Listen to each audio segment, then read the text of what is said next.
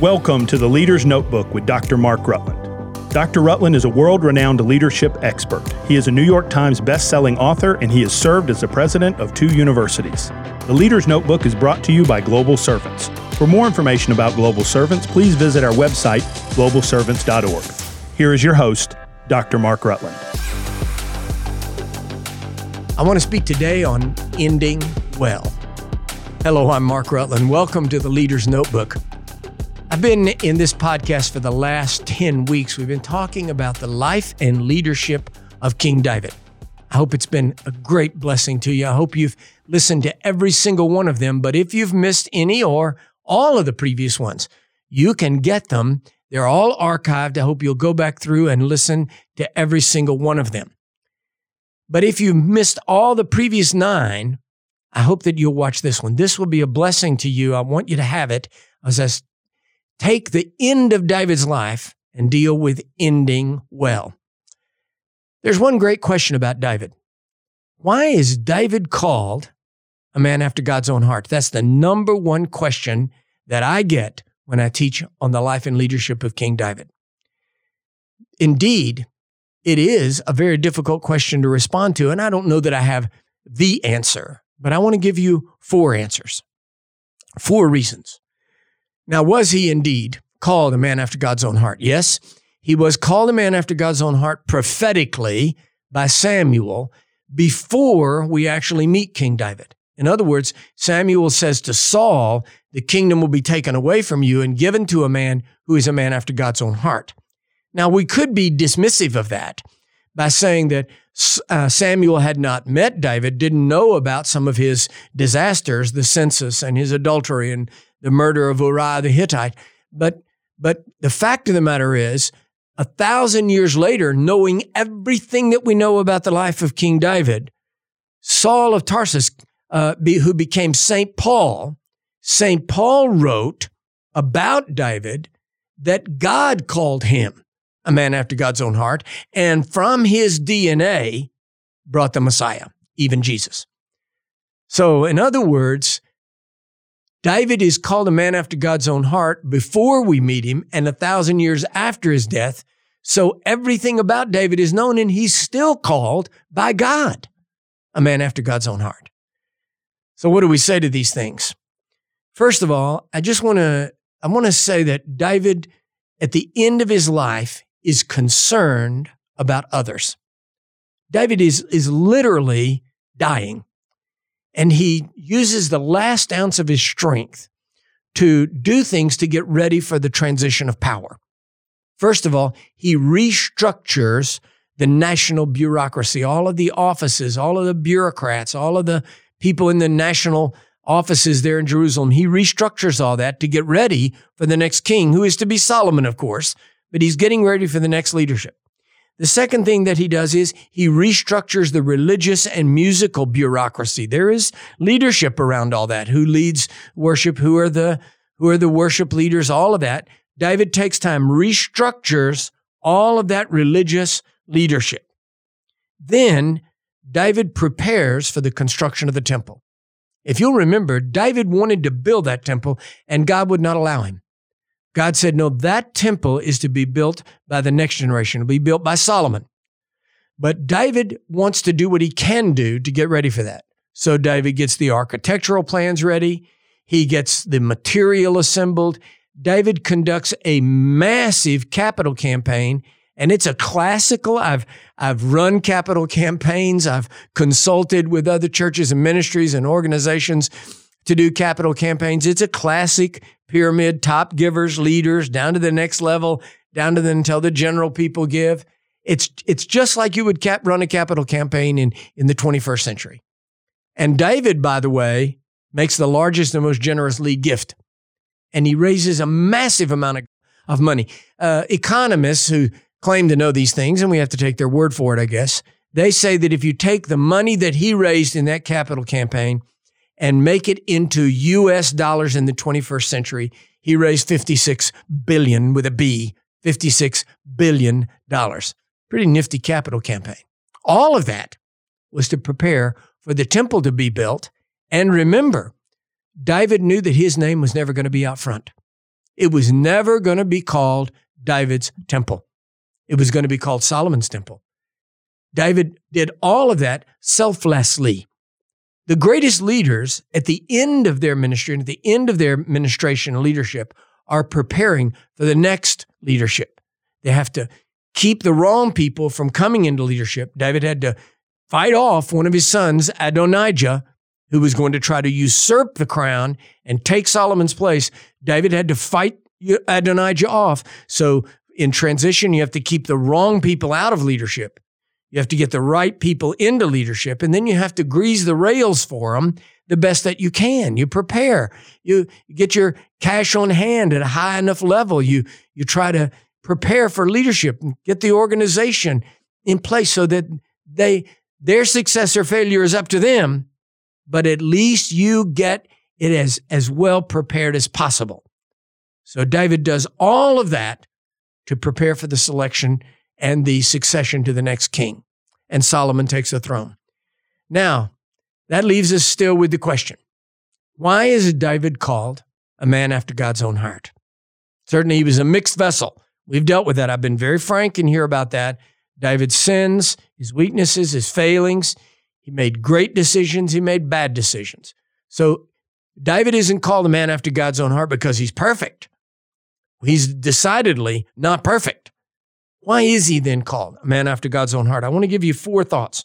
First of all, David's fundamental filter through which he viewed all of life, all of his decision making. Certainly, he made bad decisions. Sometimes he ignored the filter, but the fiber of David's being, the core of his being, was that David loved the God of the land and people of Israel. And he loved the land and people of the God of Israel. David's heart of hearts was towards selfless leadership, the people of God and the God of the people. David loved God. Sometimes that love of God did not prevail over David's decisions. He made terrible decisions at times, but he would repent of those and turn back to God. But the, the filter through which all of his perceptions of life, everything that he saw in life, his decisions, moral, his best, highest decisions. David, as Lincoln might say, his, his brightest angel was always because he loved the God of the people and he loved the people of God and he loved the land. Haaretz Israel. He loved Israel, he loved Jerusalem, and he loved the God of Israel. The second thing was this David was spiritually sensitive. In other words, he might bludgeon that spiritual sensitivity into insensibility. He might silence it. He might override it and make and commit a sin. But deep within him, at the core of his being, David was very spiritually sensitive. He wrote, Who can write Psalm 23? Who writes that? It is one of the most beloved and frequently used and quoted passages of Scripture in two of the world's great religions 3,000 years after he wrote it. What beautiful language, what beautiful sensitivity. David is, in a very real way, numbered among the prophets. I think that one of David's greatest contributions spiritually is not Psalm 23, which everyone knows, but Psalm 22. If you'll remember, on the cross, Jesus quotes the first verse of Psalm 22 Eli, Sabachthani. My God, my God, why hast thou forsaken me? Jesus doesn't lie there on that cross, hang there on that cross, naked, humiliated, in unspeakable agony. He's not thinking to himself, what could I do to affirm King David? That has to come up from inside of him. In other words, that passage had to be prophetic. David wrote Psalm 22, which is a prophetic revelation of the cross a thousand years before Jesus was crucified. So, so David is, is spiritually sensitive. Third is the sovereign issue. David is the choice of God. That's the, that is the hardest thing in the world to, to teach on. I, I don't know how to teach the, the sovereign choice of God to leaders, to preachers, to executives, to presidents, and somehow God just reaches in and lays his hand on one. You can't even ex- always explain it. This one may not be more righteous than the other. This one may not be more talented or more capable. It's the sovereign choice of God. Now, I just want to say this before you harangue God to be his choice, you may want to say this to yourself. Being the choice of God may not be all that it's cracked up to be. God has always felt perfectly willing to jerk his prophets through knotholes. John the Baptist was also the choice of God, and they cut his head off. Jesus was the choice of God, and they crucified him. So David was the choice of God, but that being the choice of God really turned David's life into violence and chaos from his childhood on. And David was still in a struggle for, for that on his deathbed. So the third reason is yes, David, it was simply the sovereign choice of God. And the fourth is this David's in, indomitable spirit of commitment to work for God, to be God's man. I always envisioned David as one of these uh, powerful running backs in American football. If they get through the line and come at you, you may tackle them, but they're going to hurt you almost as much as you hurt them. They're coming at you ferociously fixed on one goal, the end zone. They're going for that goal line. You may bring them down, you may tackle them, but they're going to fall for three and a half yards because their, their momentum, their force, their direction is so fixed on that goal. Furthermore, you may tackle them once, but they're going to rise again and again and again. If David were speaking to us right now, he would say, You may fall, but fall forward. Fall at the foot of the cross. Rise and go again. Get up and go again.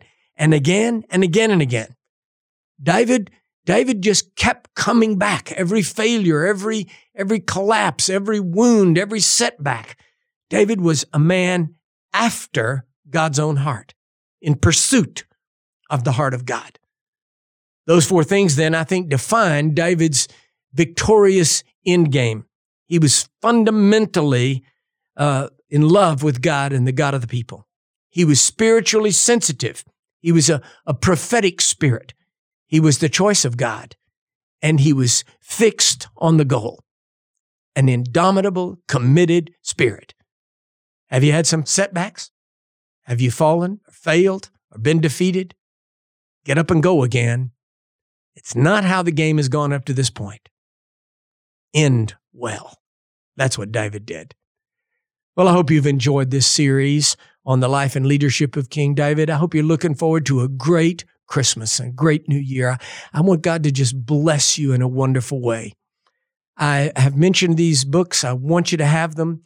It's the last minute Christmas shopping. You can still do it if you'll go to drmarkrutland.com and enter the promo code Notebook 2020. You'll get 40% off everything you load in that cart. Load it up, do all your Christmas shopping. And by doing so, you bless our girls' homes. Every penny of your purchase, none of it comes to me. Every penny of your purchase goes to our foreign missions program at Global Servants, and particularly to our girls' homes, House of Grace in Thailand and West Africa in Ghana.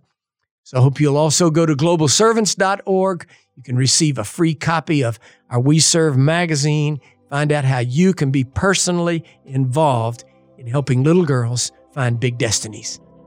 Until we meet again, this is Mark Rutland. Thank you for joining me on the Leader's Notebook. You've been listening to the Leader's Notebook with Dr. Mark Rutland. Be sure to subscribe, rate, and review today's podcast. You can follow Dr. Rutland on Twitter at Dr. Mark Rutland or visit his website, drmarkrutland.com. Join us next week for another episode of The Leader's Notebook.